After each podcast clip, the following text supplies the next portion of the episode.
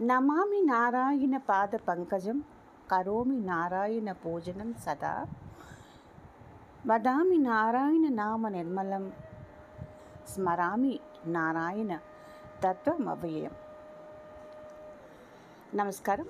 గోపిక Vishwam Sri Radhakrishna Telugu podcast వింటున్న శ్రోతలందరికీ వసంత పంచమి శుభాకాంక్షలు. శ్రీమద్భాగవత భావానందంలోని పంచమ అధ్యాయంలో గోకర్ణుని వలన దుందుకారి యొక్క ప్రేతతత్వం ఎలా తొలగించబడిందో తెలుసుకుందాం. తండ్రి వెళ్ళిపోయిన తర్వాత దుందుకారి ఉన్న సొమ్మునంతా ఇతర స్త్రీలపైన వైశ్యులపైన సొమ్మంతా ఖర్చు పెట్టాడు. తల్లిని కొడుతూ ఇంకా డబ్బు కావాలనని ఎక్కడున్నదని అడిగితే ఉన్నదంతా తీసుకున్నావు కదా నా వద్ద ఇంకా లేదు అనగా ఆ మాట వినకుండా బాధించాడు. ఇదంతా చూసి వీడితో బాధపడే కంటే చావే మేలని ఒకనాడు అర్ధరాత్రి బావిలో పడి చనిపోయింది. దురలవాట్లు మానలేని దుందుకారి దొంగతనం చేస్తూ డబ్బుని తీసుకువచ్చి వయసుల వద్దకు వెళ్ళి ఖర్చు పెట్టేవాడు. మరల మరల ఈ విధంగా ద్రవ్యాన్ని డబ్బుని తీసుకురాగా ఆ వయసులకు విచారం కలిగింది.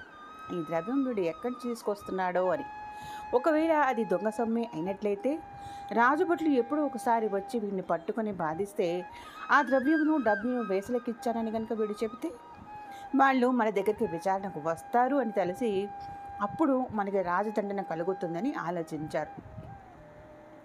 దానికన్నా ముందే వీడిని హతమారిస్తే బాగుంటుందని ఆలోచించారు. ఒకనాడు దుందుకారుడు వారి వద్దకు వచ్చాడు.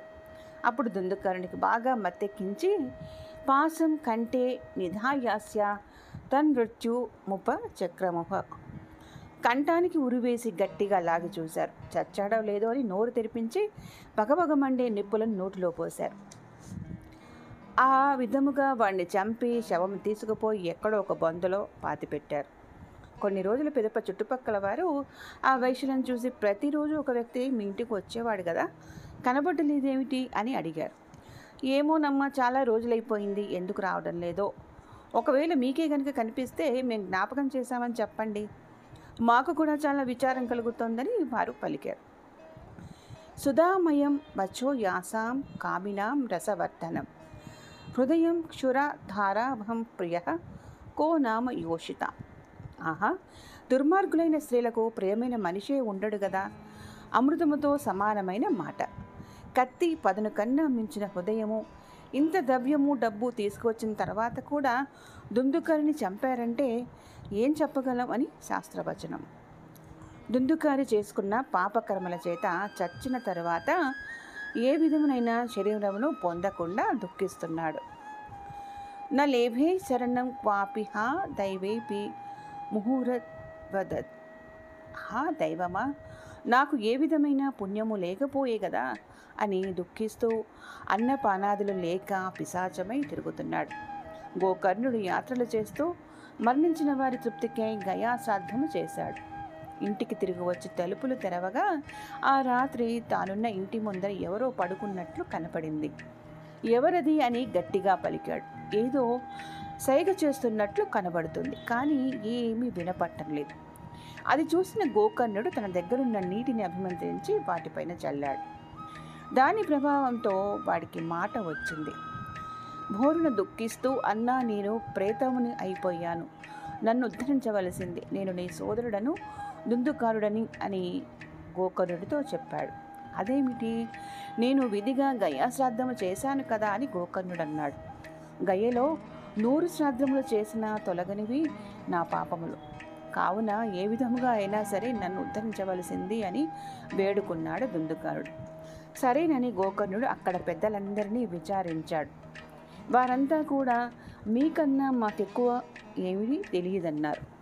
ఒక వృద్ధుడు మాత్రం లోకసాక్షి అయిన సూర్యునికి తెలియని విషయం లేదు.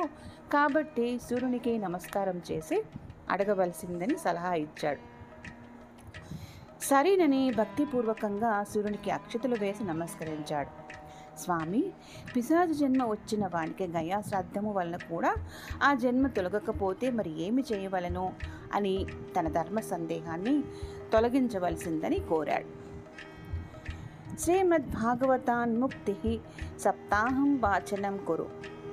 ఏతదర్థం హి సత్కర్మ ధర్మ రూపంతో విస్తృతం.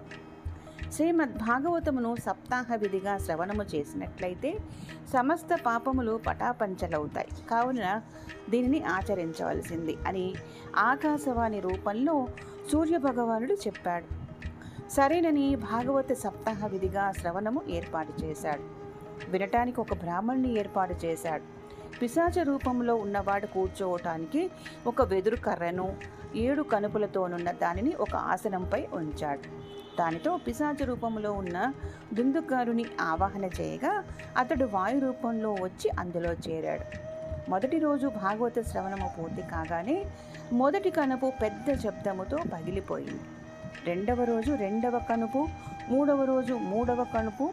ఈ విధంగా ఏడు రోజులకు ఏడు కనుపులు పగిలిపోవడంతో ఒక దివ్యమైన రూపంతో గోచరించాడు. పీతవాస ఘనశ్యామ ముకుటి కుండలాన్విత.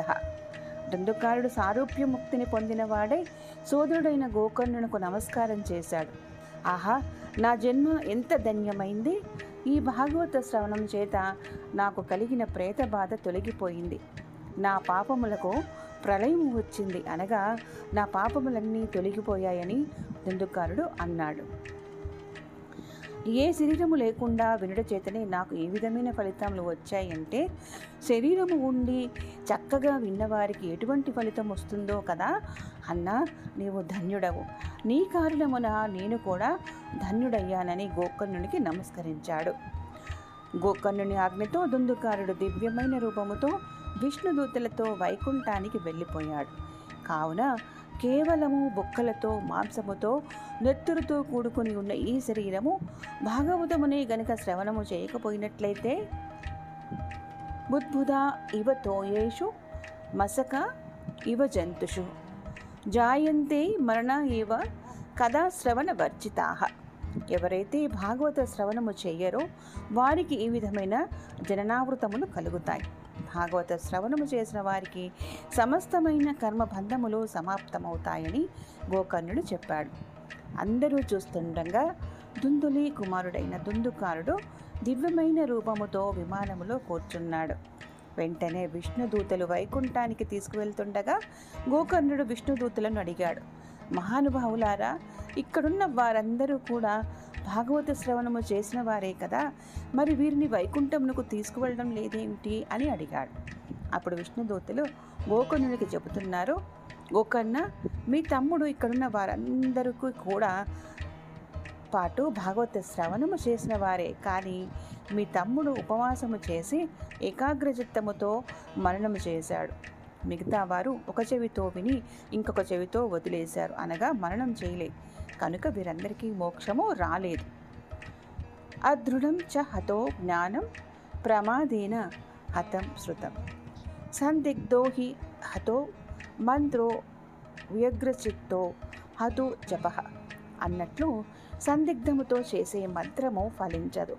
జపలమి చిత్తముతో చేసే జపము ఫలించదు. భగవంతుని భక్తులు లేనట్టి దేశమునకు పవిత్రత లేదు అనగా భద్రత లేదు.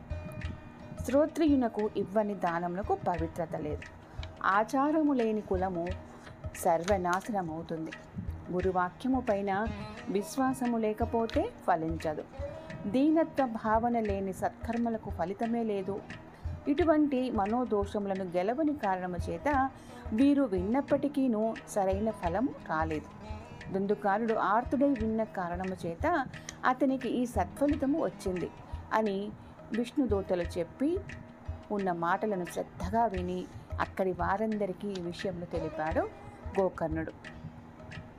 అప్పుడు వారందరూ అంటున్నారు అయ్యా మీరు మమ్మల్ని అనుగ్రహించి మళ్ళీ భాగవత సప్తాహము చేయవలసింది. మీరు చెప్పిన నియమములకు బద్దులమై ఉంటామని వారందరూ కోరారు. వారి మాటలను విని గోకర్ణుడు మళ్ళీ భాగవత సప్తాహము చెప్పటానికి పూనుకున్నాడు.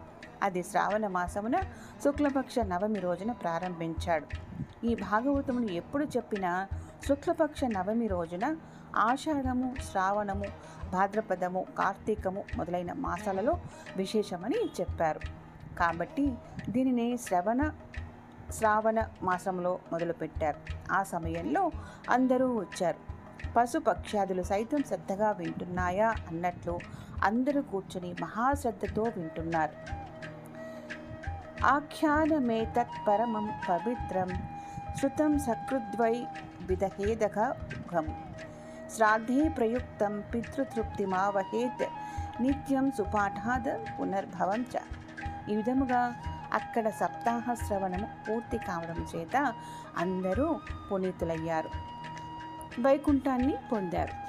రాముని యొక్క కాలములో అక్కడే పురుషులందరూ ఏ విధముగానైతే సత్య సాకేత పురమునకు చేరారో ఆ విధముగానే వీరందరూ ధన్యులయ్యారు ఇది శ్రీ పద్మపురాణి ఉత్తరఖండే శ్రీమద్భాగవత మహత్యే పంచమ అధ్యాయ సంపూర్ణం. హరయే నమ. నమస్కారం. మళ్ళీ వచ్చే సంచికలో షష్ఠ అధ్యాయము ఆరవ అధ్యాయంతో మరొకసారి కలుద్దాం. నమస్కారం. సెలవు.